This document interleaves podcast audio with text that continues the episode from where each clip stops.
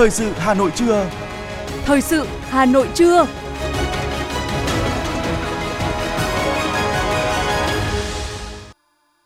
Võ Nam Thúy Hằng xin kính chào quý vị và các bạn. Bây giờ là chương trình thời sự của Đài Phát thanh và Truyền hình Hà Nội phát trực tiếp trên sóng phát thanh. Hôm nay thứ sáu ngày 24 tháng 2 năm 2023, chương trình có những nội dung chính sau đây. Thủ tướng Chính phủ Phạm Minh Chính dự hội nghị triển khai công tác y tế năm 2023. Ủy viên Trung ương Đảng, Phó Bí thư Thành ủy, Chủ tịch Ủy ban nhân dân thành phố Hà Nội Trần Sĩ Thanh chủ trì phiên họp Ủy ban nhân dân thành phố tháng 2 năm 2023. Kỳ thi chọn học sinh giỏi quốc gia trung học phổ thông năm học 2022-2023 sẽ diễn ra từ ngày 24-25 tháng 2 với gần 4.600 học sinh tham dự. Chuyển sang những thông tin quốc tế, Liên Hiệp Quốc thông qua nghị quyết kêu gọi chấm dứt xung đột Nga-Ukraine. Việt Nam kêu gọi các bên chấm dứt chiến sự, tránh hành động leo thang căng thẳng, nối lại đối thoại, đàm phán để tìm giải pháp hòa bình toàn diện. Thượng viện Italia thông qua sắc lệnh kiểm soát nhập cư trái phép. Campuchia ghi nhận dịch cúm gia cầm H5N1 đang lan rộng tại nước này. Sau đây là nội dung chi tiết. Sáng nay, Thủ tướng Phạm Minh Chính dự và chỉ đạo hội nghị trực tuyến triển khai công tác y tế năm 2023. Báo cáo tại hội nghị cho thấy, ngành y tế đã đạt và vượt 3 trên 3 chỉ tiêu kinh tế xã hội chủ yếu được Quốc hội giao và 13 trên 16 chỉ tiêu cụ thể về y tế. Cùng với dịch COVID-19, sự bùng phát của dịch sốt xuất huyết, nguy cơ xâm nhập của các bệnh dịch nguy hiểm mới nổi như bệnh đậu mùa khỉ, viêm gan cấp tính chưa rõ nguyên nhân. Hệ thống y tế còn những tồn tại, hạn chế chưa được giải quyết triệt đề, ảnh hưởng trực tiếp đến công tác chăm sóc sức khỏe nhân dân. Mặc dù gặp nhiều khó khăn, trong năm 2022, dưới sự lãnh đạo của Đảng, giám sát của Quốc hội, sự chỉ đạo quyết liệt của Chính phủ, Thủ tướng Chính phủ, sự phối hợp của các bộ ngành địa phương, sự cố gắng phấn đấu vượt khó khăn của đội ngũ cán bộ, công chức, viên chức, người lao động trong toàn ngành y tế, công tác y tế năm 2022 đã đạt được nhiều kết quả quan trọng, góp phần vào thành tựu chung của đất nước. Năm 2023, Bộ Y tế đặt mục tiêu phát triển hệ thống y tế công bằng, chất lượng, hiệu quả, bền vững, tập trung kiểm soát hiệu quả dịch COVID-19 và các dịch bệnh mới phát sinh, tăng cường y tế cơ sở, y tế dự phòng, nâng cao năng lực điều trị ở tất cả các tuyến, tiếp tục hoàn thiện thể chế, chính sách, giải quyết dứt điểm tình trạng thiếu nhân lực, thuốc, trang thiết bị, vật tư, sinh phẩm y tế. Thưa quý vị, hội thảo tổng kết 20 năm thực hiện nghị quyết số 23 của Ban chấp hành Trung ương Đảng khóa 9 về phát huy sức mạnh đại đoàn kết toàn dân tộc vì dân giàu, nước mạnh, xã hội công bằng, dân chủ văn minh đã diễn ra sáng nay dưới sự chủ trì của Ủy viên Bộ Chính trị, Thường trực Ban Bí thư Võ Văn Thưởng, trưởng Ban chỉ đạo Trung ương thực hiện nghị quyết 23 đại diện Đảng bộ Hà Nội, Ủy viên Trung ương Đảng, Phó Bí thư Thường trực Thành ủy Hà Nội Nguyễn Thị Tuyến tham dự và tham luận tại hội thảo với chủ đề đánh giá kết quả 20 năm thực hiện nghị quyết 23 trên địa bàn thủ đô, đề xuất các mục tiêu, quan điểm, nhiệm vụ và giải pháp trọng tâm, phát huy sức mạnh đại đoàn kết toàn dân tộc đến năm 2030 và tầm nhìn đến năm 2045.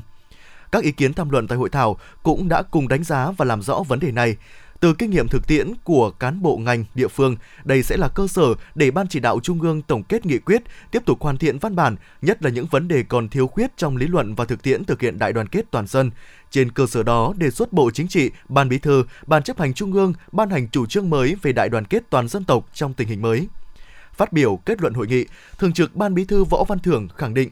lợi ích hợp pháp chính đáng của nhân dân là điểm xuất phát của mọi đường lối chủ trương của Đảng, chính sách pháp luật của nhà nước để tiếp tục củng cố xây dựng vững chắc khối đại đoàn kết toàn dân, cần tập trung xây dựng cơ sở chính trị xã hội của Đảng ngày càng vững mạnh, tiếp tục đẩy mạnh xây dựng chỉnh đốn Đảng và hệ thống chính trị, kiên quyết đấu tranh phòng chống tham nhũng tiêu cực, không ngừng nâng tầm trí tuệ của Đảng, đổi mới phương thức lãnh đạo của Đảng, đưa đất nước vững vàng phát triển. Sáng nay, Ủy viên Trung Đảng, Phó Bí thư Thành ủy, Chủ tịch Ủy ban nhân dân thành phố Hà Nội Trần Sĩ Thanh chủ trì phiên họp Ủy ban nhân dân thành phố tháng 2 năm 2023 để xem xét một số nội dung trình kỳ họp thứ 11, kỳ họp chuyên đề Hội đồng nhân dân thành phố khóa 16. Tham dự có các ủy viên Ban Thường vụ Thành ủy, Phó Chủ tịch Thường trực Hội đồng nhân dân thành phố Phùng Thị Hồng Hà, Phó Chủ tịch Ủy ban nhân dân thành phố Nguyễn Trọng Đông, Tại phiên họp, Ủy ban nhân dân thành phố Hà Nội đã xem xét đề án quản lý, sử dụng và khai thác hiệu quả tài sản công của thành phố Hà Nội giai đoạn 2022-2025, định hướng 2026-2030 Nghị quyết bãi bỏ quy định về lệ phí đăng ký cư trú đã quy định tại Nghị quyết số 06-2020 ngày 7 tháng 7 năm 2020 và Nghị quyết số 13-2021 ngày 8 tháng 12 năm 2021 của Hội đồng Nhân dân thành phố.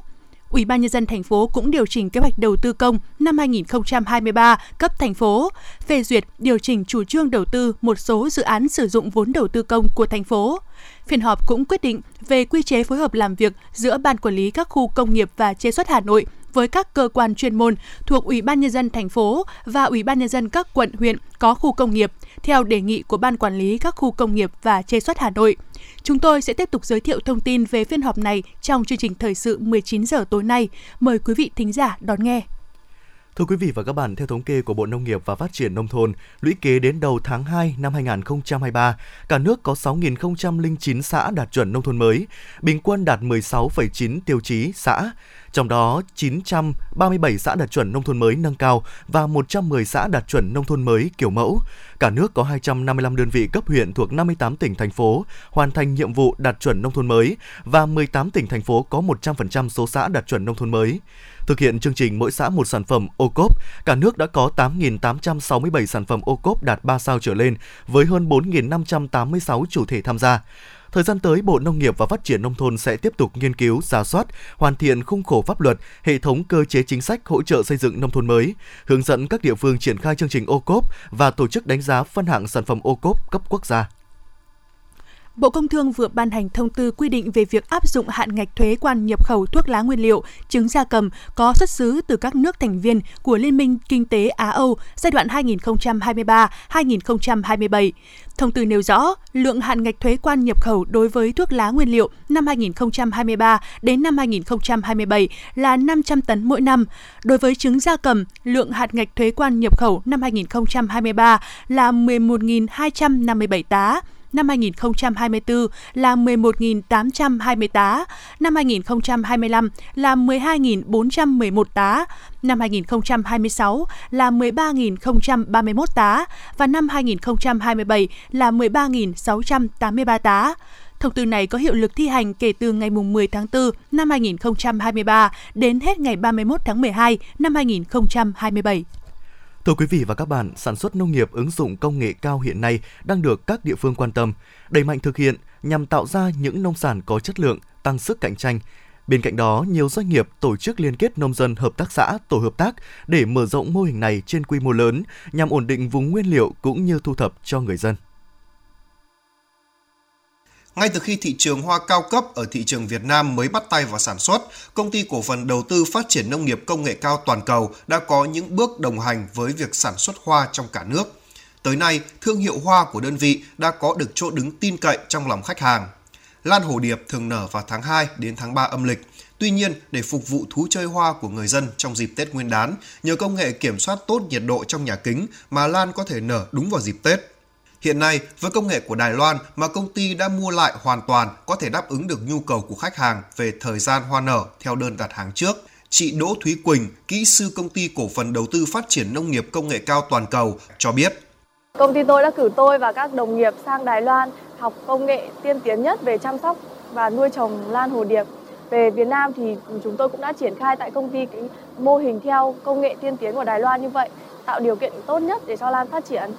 Cũng giống như nhiều mô hình khác, mô hình sản xuất nấm của công ty trách nhiệm hữu hạn xuất nhập khẩu Kinoco Thanh Cao tại xã Đốc Tín, huyện Mỹ Đức do bà Dương Thị Thu Huệ làm giám đốc. Mô hình có diện tích 3.000 m2 với số vốn từ ban đầu gần 70 tỷ đồng. Để xây dựng hệ thống sản xuất nấm hoàn chỉnh bao gồm các khu vực phòng cấy giống, phòng ươm, phòng đóng gói và thu hoạch, Toàn bộ quy trình từ sản xuất đến thu hoạch mất từ 40 đến 45 ngày. Tất cả các công đoạn đều sử dụng máy móc và công nghệ của Nhật Bản. Hiện có hai máy đóng gói được nhập khẩu từ Nhật Bản với số vốn đầu tư là 1 tỷ đồng trên một máy. Bà Vũ Thị Nhuần, quản lý công ty trách nhiệm hữu hạn xuất nhập khẩu Kinoko cho biết. Công ty tôi là công ty làm nấm à, Việt, à, kim châm Việt, hàng đầu Việt Nam và làm theo công nghệ của Nhật Bản. Làm à, nguyên liệu tất cả 100% là hữu cơ. Vâng. À, còn nguồn đầu ra của chúng tôi thì là có hai đơn vị. À, bọn tôi bên tôi là ký kết với à, tập đoàn Vin. Mỗi ngày là lấy trên một tấn với cả một à, công ty lý tưởng Việt tức là phân phối cho tất cả các hệ thống siêu thị trên à, toàn quốc. Có thể thấy, đầu tư cho nông nghiệp công nghệ cao đang là định hướng của nông nghiệp thủ đô. Ông Nguyễn Văn Tiến, Phó Giám đốc Trung tâm Nghiên cứu và Phát triển Hoa cây cảnh cho biết. Hiện nay thì đối với nhập khẩu giống thì ờ, cả Việt Nam chúng ta hiện nay ước khoảng tầm 80% giống ta phải nhập của Đài Loan. À, và đối với hoa thương phẩm thì khoảng 50%. Thế thì cái việc mà đơn vị ờ, công ty có có các cái ờ, kế hoạch là ta hình thành nên một trung tâm sản xuất giống tại địa địa bàn của công ty cũng như ờ, của cả ừ, Bắc Việt Nam thì đây là một cái lợi thế rất lớn cho cái việc chúng ta à, dần dần sẽ chủ động được nguồn giống và tiến tới xuất khẩu được ra ờ, nước ngoài thì đây là một cái chiến lược ờ, rất là dài hơi của công ty và tôi cho rằng đây là một bước đi rất đúng đắn để phát triển được cái ngành hoa lan, đặc biệt là hoa lan điệp ở Việt Nam. Đây chỉ là hai ví dụ cụ thể thành công về nông nghiệp ứng dụng công nghệ cao. Tính đến nay, toàn thành phố đã triển khai được 164 mô hình nông nghiệp ứng dụng công nghệ cao, trong đó 109 mô hình thuộc lĩnh vực trồng trọt, 40 mô hình thuộc lĩnh vực chăn nuôi, 15 mô hình thuộc lĩnh vực thủy sản. Giá trị nông nghiệp công nghệ cao chiếm khoảng 35% tổng giá trị sản xuất nông nghiệp. Từ kết quả đạt được, Hà Nội đặt mục tiêu phấn đấu tăng trưởng sản xuất nông nghiệp giai đoạn 2021-2025, định hướng đến năm 2030, bình quân từ 2,5% trở lên, đẩy mạnh ứng dụng nông nghiệp công nghệ cao, phấn đấu đưa giá trị sản phẩm nông nghiệp ứng dụng công nghệ cao năm 2025 từ 50% trở lên. Ông Chu Phú Mỹ, Giám đốc Sở Nông nghiệp và Phát triển Nông thôn Hà Nội cho biết. Cái mong muốn là cái chính sách mà hỗ trợ để các doanh nghiệp đầu tư vào nông nghiệp à, cao là à, cũng chưa khuyến khích được các doanh nghiệp đầu tư vào bởi chúng ta chỉ hỗ trợ là chủ yếu hỗ trợ sau đầu tư nên là sau đầu tư thứ hai là với đất đai thì Hà Nội chúng ta hiện nay rất cái cái cái ờ, quỹ đất nó không còn nhiều, nên là không, rất khó mở rộng các vùng xuyên canh tập trung ừ, ừ, về cây trồng để mở rộng ứng dụng công nghệ cao trong lĩnh vực này tôi cho là hai yếu tố thiết là về chính sách tôi chưa được ờ, khuyến khích, thứ hai nữa là cái tập tích tụ dụng đất chúng ta còn gặp nhiều khó khăn trong việc ứng dụng công nghệ cao nó còn gặp khó khăn Đầu tư trong lĩnh vực nông nghiệp công nghệ cao chính là chọn bài toán khó, nhưng là xu thế bắt buộc và khi thành công sẽ thay đổi cơ bản nền nông nghiệp cũng như tạo ra thị trường tiêu thụ rộng mở. Muốn vậy, Hà Nội cần đề xuất các quy hoạch khu nông nghiệp ứng dụng công nghệ cao, vùng sản xuất nông nghiệp ứng dụng công nghệ cao để tích hợp vào các quy hoạch phân khu, quy hoạch chung của thành phố. Song song với đó, cần xác định vùng sản xuất chuyên canh để có lợi thế, đảm bảo quỹ đất ổn định để thu hút các doanh nghiệp đầu tư vào nông nghiệp ứng dụng công nghệ cao, dịch vụ hỗ trợ nông nghiệp cũng như đưa ra kế hoạch hỗ trợ hoàn thiện hạ tầng vùng sản xuất. Tổ chức tập trung ruộng, tích tụ ruộng đất, phát triển tổ hợp tác, hợp tác xã để tổ chức sản xuất theo chuỗi giá trị.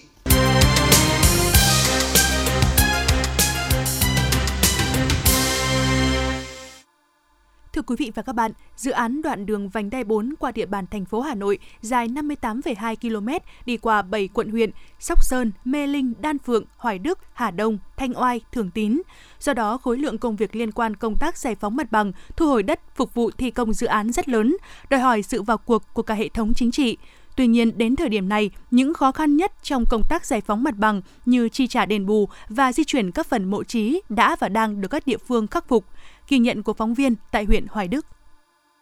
Theo dự án đường vành đai 4 chạy qua địa bàn xã Minh Khai, gia đình ông Hoàng Kim Phú đã phải di chuyển 8 phần mộ trí và trao trả mặt bằng hơn 400 mét vuông đất ruộng đang sản xuất. Tuy nhiên, nhận thức rõ chủ trương của Đảng, của nhà nước, ông đã nhanh chóng thực hiện. Ông Hoàng Kim Phú, xã Minh Khai, huyện Hoài Đức chia sẻ. Thế thì sau khi đường vành đai 4 đi qua địa phương thì à, bản thân gia đình nhà chúng tôi có ruộng, à, có phần mộ trí thì chúng tôi cũng đã à, di chuyển theo cái chủ trương của Đảng chính quyền à, trong thực hiện đường vành đai 4 bởi vì chúng tôi ý thức là khi vành đai 4 mà đi qua địa phận Minh Khai thì đấy là tạo điều kiện thuận lợi à, cho cái giao thông giao lưu hàng hóa, đặc biệt là cái mục tiêu phát triển kinh tế của gia đình của địa phương. Tại huyện Hoài Đức, nơi có diện tích đất bị thu hồi nhiều nhất 7 quận huyện, tuyến đường sẽ chạy qua dài nhất với hơn 17 km, Khó khăn lớn nhất là việc di chuyển các phần mộ trí và việc chi trả bồi thường theo giá quy định của nhà nước. Theo ông Nguyễn Trí Hiểu, Phó Giám đốc Trung tâm Phát triển Quỹ đất và ông Đỗ Xuân Đáng, Chủ tịch Ủy ban Nhân dân xã Minh Khai, huyện Hoài Đức cho biết. Đối với um, huyện Hoài Đức thì cái số mộ trí phải di chuyển tương đối lớn, diện tích lớn, ảnh hưởng đến nhiều hộ gia đình cá nhân. À, số mộ thì uh, gần 4.000 ngôi, còn số hộ ảnh hưởng thì khoảng 5.000 hộ gia đình bị ảnh hưởng. À, trong đó có hơn 100 hộ gia đình là phải thu hồi đất ở và di chuyển chỗ ở. Cho nên cái việc mà thực hiện triển khai công tác giải phóng mặt bằng tập trung cái khó khăn vướng mắc đối với mộ trí và số hộ bị ảnh hưởng quá lớn. Về khó khăn, thứ nhất là về giá cả. liên quan đến cái bồi thường hỗ trợ là nó quá thấp so với mặt bằng chung liên quan đến cái giá tại thì hiện tại của thị trường bất động sản. Cái khó khăn đây là khó khăn lớn nhất cản trở lớn nhất liên quan đến cái lợi ích của nhân dân. Cái thứ hai thì khó khăn thứ hai là liên quan đến phần mộ. Phần mộ thì theo phong tục tập quán của địa phương ấy, thì không phải lúc nào di chuyển được. Nhận thức những khó khăn này cả hệ thống chính trị của huyện đến xã thôn đã nâng cao vai trò trách nhiệm và sự vào cuộc mạnh mẽ nhất là vai trò của người đứng đầu các cấp các đoàn thể cán bộ đảng viên trong lãnh đạo chỉ đạo và thực hiện nhiệm vụ. Đảng bộ, chính quyền nhân dân huyện Hoài Đức quyết tâm tổ chức thực hiện các bước đảm bảo đúng quy định, chủ động giải pháp đẩy nhanh tiến độ ở từng khâu. Hàng ngày, các địa phương thực hiện báo cáo tiến độ để kịp thời nắm bắt, chỉ đạo và tháo gỡ vướng mắc khó khăn đến cho từng trường hợp. Ông Đỗ Xuân Đáng, Chủ tịch Ủy ban nhân dân xã Minh Khai, huyện Hoài Đức chia sẻ: Xã thì cũng đã họp và phân công ờ, đến từng đảng cán bộ đảng viên. Ờ, thứ nhất là phải tuyên truyền rõ để cán bộ đảng viên chúng ta là phải nắm được sau để đến tuyên truyền đến nhân dân. Và đặc biệt là cái công tác gương mẫu thì cán bộ đảng viên gương mẫu đi trước cán bộ gương mẫu đi trước để nhân dân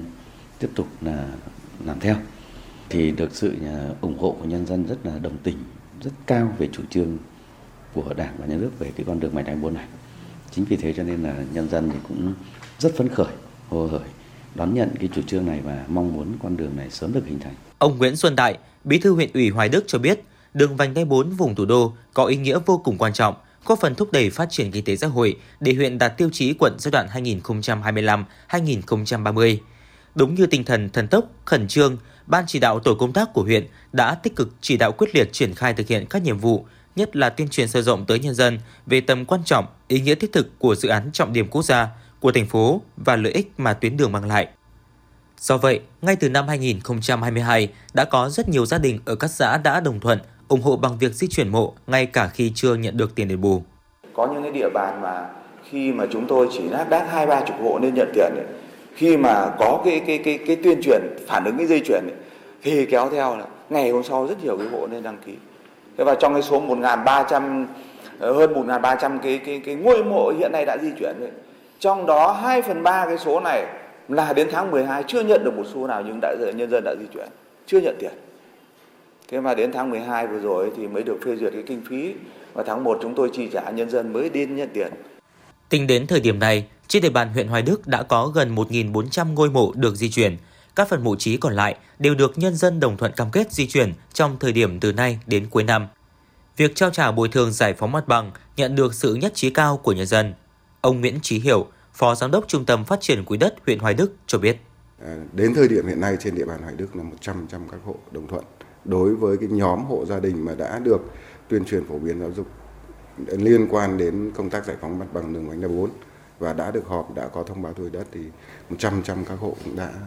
đồng thuận về mặt chủ trương, về mặt chính sách để thực hiện đường vành đai 4. Với quyết tâm nỗ lực chạy đua với thời gian triển khai thực hiện dự án, cả hệ thống chính trị huyện Hoài Đức đang vào cuộc với mục tiêu đến tháng 6 năm 2023 sẽ hoàn thành và bàn giao 70% mặt bằng cho thành phố.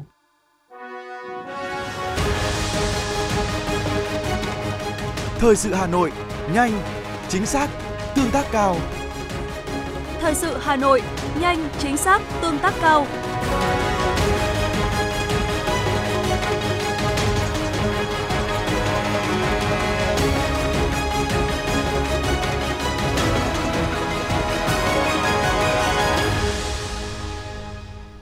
Xin chuyển sang những thông tin khác. Sáng nay, Sở Ngoại vụ tổ chức hội nghị phổ biến hướng dẫn công tác thỏa thuận quốc tế và thông tin về tình hình đối ngoại hiện nay với sự tham gia của đại diện lãnh đạo các cán bộ các sở ban ngành cơ quan đơn vị liên quan của thành phố với hai chuyên đề về công tác thỏa thuận quốc tế, hướng dẫn và giải đáp thắc mắc khó khăn trong thực tiễn triển khai tại địa phương, cơ sở và báo cáo tổng quan thông tin cập nhật về tình hình quốc tế, khu vực và định hướng triển khai công tác đối ngoại trong tình hình mới. Hội nghị mong muốn góp phần trang bị kiến thức nghiệp vụ hữu ích, chuyên sâu cho các cán bộ làm công tác đối ngoại các cấp nhằm nắm vững các quy định, quy trình, nâng cao hiệu quả tham mưu, từ đó hiểu và nhận thức rõ vai trò, vị trí của đối ngoại cũng như việc triển khai các thỏa thuận quốc tế, góp phần thực hiện chủ trương đẩy mạnh hội nhập quốc tế toàn diện, sâu rộng và hiệu quả trên tinh thần Đại hội đại biểu toàn quốc lần thứ 13 của Đảng. Thông qua những kiến thức rút ra từ hội nghị, đại diện lãnh đạo, cán bộ các sở, ban ngành, cơ quan, đơn vị liên quan của thành phố sẽ tiếp tục nghiên cứu, quán triệt sâu sắc, toàn diện các quy định, vận dụng một cách sáng tạo, linh hoạt và cụ thể hóa thành nhiệm vụ, giải pháp cho đơn vị, hướng tới thực hiện tốt chức năng tham mưu, nâng cao hiệu lực, hiệu quả triển khai các thỏa thuận quốc tế và vận dụng thực hiện phù hợp với thực tiễn ở cơ sở, phấn đấu triển khai thực hiện nhiệm vụ đối ngoại trong năm 2023 và những năm tiếp theo theo tinh thần đổi mới, hiệu lực, hiệu quả. Từ ngày 1 tháng 7, lương cơ sở tăng lên 1,8 triệu đồng một tháng, tăng 20,8% so với mức lương cơ sở hiện hành. Theo đó, phí đóng bảo hiểm y tế sẽ tăng khi lương cơ sở mới chính thức được áp dụng. Cụ thể, mức đóng bảo hiểm y tế mỗi tháng của người dân có thể tăng từ 6.000 đến 14.000 đồng so với hiện tại. Theo phản ánh từ một số bệnh viện đầu ngành thuộc Bộ Y tế, giấy phép nhập khẩu số đăng ký nhiều trang thiết bị y tế đã hết hạn từ ngày 31 tháng 12 năm 2022. Trong đó, có bệnh viện không mua được các hóa chất dùng cho định lượng nồng độ thuốc trong máu bệnh nhân ghép tạng, các hóa chất miễn dịch, hóa chất khí máu, vật tư hút máu đông, miếng dán cố định phẫu trường, kim gây tê tủy sống. Bộ Y tế sẽ làm việc với một số bệnh viện đầu ngành để bàn tháo gỡ một số khó khăn trong đấu thầu, mua sắm các thiết khiến các đơn vị thiếu hụt thuốc, hóa chất xét nghiệm, vật tư y tế, đồng thời có giải pháp trong đấu thầu mua sắm thuốc, hóa chất, vật tư y tế tiêu hao cũng như thực hiện các gói thầu dịch vụ bảo trì, bảo dưỡng thiết bị y tế. Tin từ Bộ Giáo dục và Đào tạo, thưa quý vị, kỳ thi học chọn học sinh giỏi quốc gia cấp trung học phổ thông năm học 2022-2023 sẽ diễn ra trong 2 ngày 24 và 25 tháng 2 với gần 4.600 học sinh tham dự. Theo kế hoạch dự kiến, kết quả kỳ thi sẽ được Bộ Giáo dục và Đào tạo công bố vào giữa tháng 3 năm 2023. Những học sinh có kết quả tốt nhất sẽ được lựa chọn tham gia kỳ thi chọn thành viên vào các đội tuyển Việt Nam dự thi Olympic khu vực và quốc tế năm 2023. Bộ Giáo dục và Đào tạo cho biết sẽ tiếp tục có những chính sách phù hợp để phát hiện bồi dưỡng nhân tài, có giải pháp để ngày càng nhiều học sinh thể hiện, phát huy được năng lực và phát triển toàn diện. Sở Thông tin và Truyền thông Hà Nội vừa có văn bản về việc triển khai các hoạt động hưởng ứng Ngày sách và Văn hóa đọc Việt Nam lần thứ hai năm 2023, gửi các sở, ban, ngành, thành phố, Ủy ban Nhân dân các quận, huyện, thị xã, các đơn vị xuất bản, phát hành sách trên địa bàn Hà Nội, các cơ quan báo chí thành phố và trung ương và địa phương. Theo đó, Ngày sách và Văn hóa đọc lần thứ hai có thông điệp sách, nhận thức, đổi mới, sáng tạo, sách cho tôi, cho bạn, thành phố sẽ huy động mọi nguồn lực xã hội để tổ chức Ngày sách và Văn hóa đọc Việt Nam theo hướng đa dạng, phong phú, kết hợp các hoạt động truyền thống với phương thức tổ chức hiện đại theo xu thế phát triển của xuất bản điện tử, đưa ứng dụng công nghệ thông tin chuyển đổi số để tạo ra giá trị mới, kết nối các hoạt động của Ngày sách và Văn hóa đọc lần thứ hai từ trung ương tới địa phương. Ủy ban nhân dân tỉnh Cà Mau, Cục Hàng không Việt Nam và công ty Bamboo Airways thống nhất sẽ mở chuyến bay thương mại Cà Mau Hà Nội và ngược lại. Cụ thể từ ngày 20 tháng 4 sẽ mở chuyến bay kỹ thuật Cà Mau Hà Nội và ngược lại, đến 30 tháng 4 tiến hành bay thương mại với tần suất 3 chuyến một tuần. Giải thưởng du lịch thế giới World Travel Awards lần thứ 30 khu vực châu Á và châu Đại Dương đã mở công bình chọn. Đây là giải thưởng uy tín được công nhận trên toàn thế giới và được ví như giải Oscar của ngành du lịch. Giải thưởng được tổ chức thường niên nhằm vinh danh những điểm đến nổi bật, những nhà cung cấp dịch vụ du lịch chất lượng. Năm nay, du lịch Việt Nam được đề cử tại nhiều hạng mục quan trọng gồm có Cơ quan Quản lý Du lịch hàng đầu châu Á, Điểm đến di sản hàng đầu châu Á, Điểm đến văn hóa hàng đầu châu Á, Điểm đến du lịch biển hàng đầu châu Á, Điểm đến du lịch bền vững hàng đầu châu Á, Điểm đến du lịch dành cho giới trẻ hàng đầu châu Á.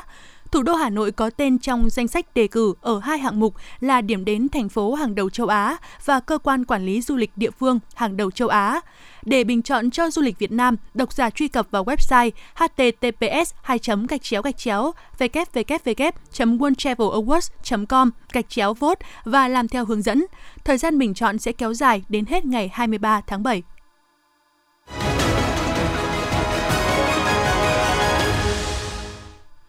Xin chuyển sang những thông tin quốc thông tin quốc tế thưa quý vị. Theo hãng thông tấn Trung ương Triều Tiên hôm nay cho biết, Triều Tiên đã phóng ra 4 tên lửa hành trình chiến lược Hwassan 2 từ thành phố Kim Cha E ra vùng biển phía đông của nước này. Các tên lửa đã đánh trúng mục tiêu trên biển sau khi di chuyển 2.000 km trong khoảng thời gian từ 10.208 đến 10.224 giây. Hãng thông tấn Trung ương Triều Tiên cho biết thêm, cuộc diễn tập một lần nữa cho thấy rõ trạng thái sẵn sàng chiến đấu của lực lượng tác chiến hạt nhân Triều Tiên, tăng cường năng lực phản công hạt nhân chống lại các thế lực thù địch.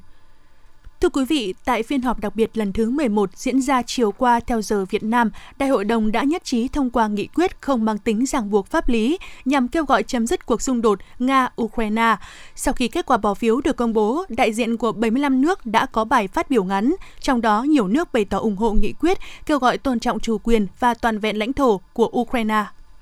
Trước đó, trong phiên họp khẩn cấp lần thứ 11 của Đại hội đồng Liên Hợp Quốc về tình hình Ukraine, Đại sứ Đặng Hoàng Giang, trưởng phái đoàn thường trực Việt Nam tại Liên Hợp Quốc, đã bày tỏ quan ngại về tình hình xung đột tại Ukraine trong một năm qua, cũng như trước diễn biến đáng lo ngại gần đây hậu quả của cuộc xung đột. Trước tình hình đó, Việt Nam nhấn mạnh sự cần thiết tuân thủ luật pháp quốc tế, hiến trương Liên Hợp Quốc, nhất là các nguyên tắc cơ bản quan trọng hàng đầu là tôn trọng độc lập chủ quyền toàn vẹn lãnh thổ, không sử dụng vũ lực và đe dọa sử dụng vũ lực. Việt Nam khẩn thiết kêu gọi các bên chấm dứt chiến sự, tránh hành động leo thang căng thẳng, nối lại đối thoại, đàm phán để tìm giải pháp hòa bình toàn diện, thỏa đáng, lâu dài cho các bất đồng trên cơ sở phù hợp và tôn trọng luật pháp quốc tế và hiến trương Liên Hợp Quốc, có tính đến lợi ích, quan tâm chính đáng của các bên liên quan vì hòa bình ổn định của khu vực và thế giới. Chính phủ Anh tuyên bố gia hạn việc miễn giảm thuế tạm thời cho Ukraine đến đầu năm 2024. Việc miễn giảm thuế suất đối với tất cả các mặt hàng nhập khẩu từ Ukraine sẽ được áp dụng cho toàn bộ Vương quốc Anh và các vùng lãnh thổ trực thuộc. Ngày 23 tháng 2, với 84 phiếu thuận và 61 phiếu chống, Thượng viện Italy đã chính thức thông qua luật dựa trên sắc lệnh hạn chế hoạt động tìm kiếm cứu nạn người di cư của các tổ chức phi chính phủ, bất chấp ý kiến trái chiều của Liên Hợp Quốc và các tổ chức nhân đạo khác. Sắc lệnh trên do chính phủ cánh hữu của Thủ tướng Giorgia Meloni ban hành. Liên Hợp Quốc sẽ tăng cường chuyển hàng viện trợ tới khu vực Tây Bắc của Syria trong vài ngày tới nhằm hỗ trợ cho hàng triệu người bị ảnh hưởng do thảm họa động đất. Thống kê của Tổ chức Y tế Thế giới cũng cho thấy 7 bệnh viện và 145 cơ sở y tế của Syria đã bị hư hại, phần lớn trong số đó nằm ở khu vực Tây Bắc nước này. Thưa quý vị và các bạn, ngày 23 tháng 2 theo giờ Việt Nam, Bộ trưởng Nội vụ Thổ Nhĩ Kỳ Suley Mansoli cho biết nước này sẽ mở rộng điều tra các nhà thầu xây dựng bị nghi ngờ vi phạm các tiêu chuẩn an toàn sau khi xảy ra thảm kịch động đất hôm 6 tháng 2 vừa qua, khiến hơn 43.550 người thiệt mạng tại đây đội ứng phó khẩn cấp của Bộ Y tế Campuchia đã phát hiện thêm 12 người nhiễm cúm gia cầm H5N1 tại tỉnh Raven, trong đó 4 trường hợp đã bắt đầu biểu hiện triệu chứng. Thông tin này được công bố sau khi một bé gái 11 tuổi đã tử vong do nhiễm cúm gia cầm A H5N1. Đây cũng là ca nhiễm cúm gia cầm H5N1 đầu tiên được ghi nhận ở Campuchia theo thông báo của Bộ Y tế nước này công bố ngày hôm qua. Hai người đã thiệt mạng và 16 người khác bị thương trong vụ rơi máy bay trực thăng chở Bộ trưởng Thể thao Hamid Sayadi của Iran tại Kerman, miền trung nước này. Vụ tai nạn xảy ra khi máy bay đang hạ cánh gần một khu phức hợp thể thao ở thành phố Bath thuộc tỉnh trên. Hiện nguyên nhân gây tai nạn đang được điều tra làm rõ.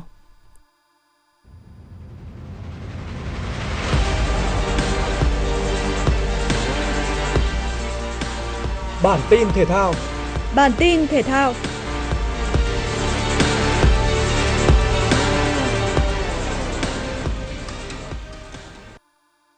Các cầu thủ Manchester United đã không làm các cổ động viên nhà thất vọng khi vượt qua câu lạc bộ Barcelona của Tây Ban Nha để góp mặt tại vòng 1/8 Europa League.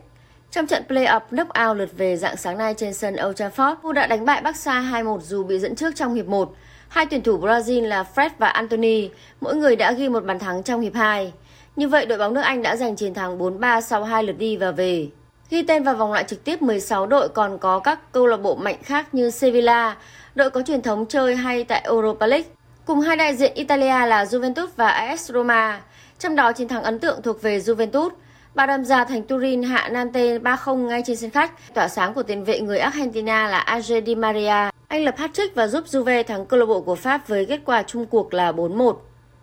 Hạt giống số 1 của giải là Andrei Rublev đã bất ngờ nhận thất bại tại vòng tứ kết giải quần vợt Nam Qatar khi 250 tổ chức ở thành phố Doha. Thắng trước Lehecka của Cộng hòa Séc 6-4 trong set đầu, nhưng sự nóng vội đã khiến cây vợt 25 tuổi người Nga hỏng ở hai set sau đó. Hậu quả là Rublev đã để cho đối thủ 21 tuổi xếp hạng 37 thế giới lội ngược dòng. Tỷ số 3 set đầu là 4-6, 6-4 và 6-3, nghiêng về Lehecka. Ở bán kết, Lehecka sẽ gặp cựu số 1 thế giới là Andri Murray. Và dày dặn kinh nghiệm đến từ Anh cũng thắng ngược Alexander Muller của Pháp với tỷ số chung cuộc 2-1. Dự báo thời tiết khu vực Hà Nội chiều và tối ngày 24 tháng 2 năm 2023, khu vực trung tâm thành phố Hà Nội không mưa, nhiệt độ từ 19 đến 21 độ. Quý vị và các bạn vừa nghe chương trình thời sự của Đài Phát thanh Truyền hình Hà Nội, chỉ đạo nội dung Nguyễn Kim Khiêm, chỉ đạo sản xuất Nguyễn Tiến Dũng, tổ chức sản xuất Quang Hưng, chương trình do biên tập viên Nguyễn Hằng, phát thanh viên Võ Nam Thúy Hằng và kỹ thuật viên Duy Anh phối hợp thực hiện. Thân ái chào tạm biệt.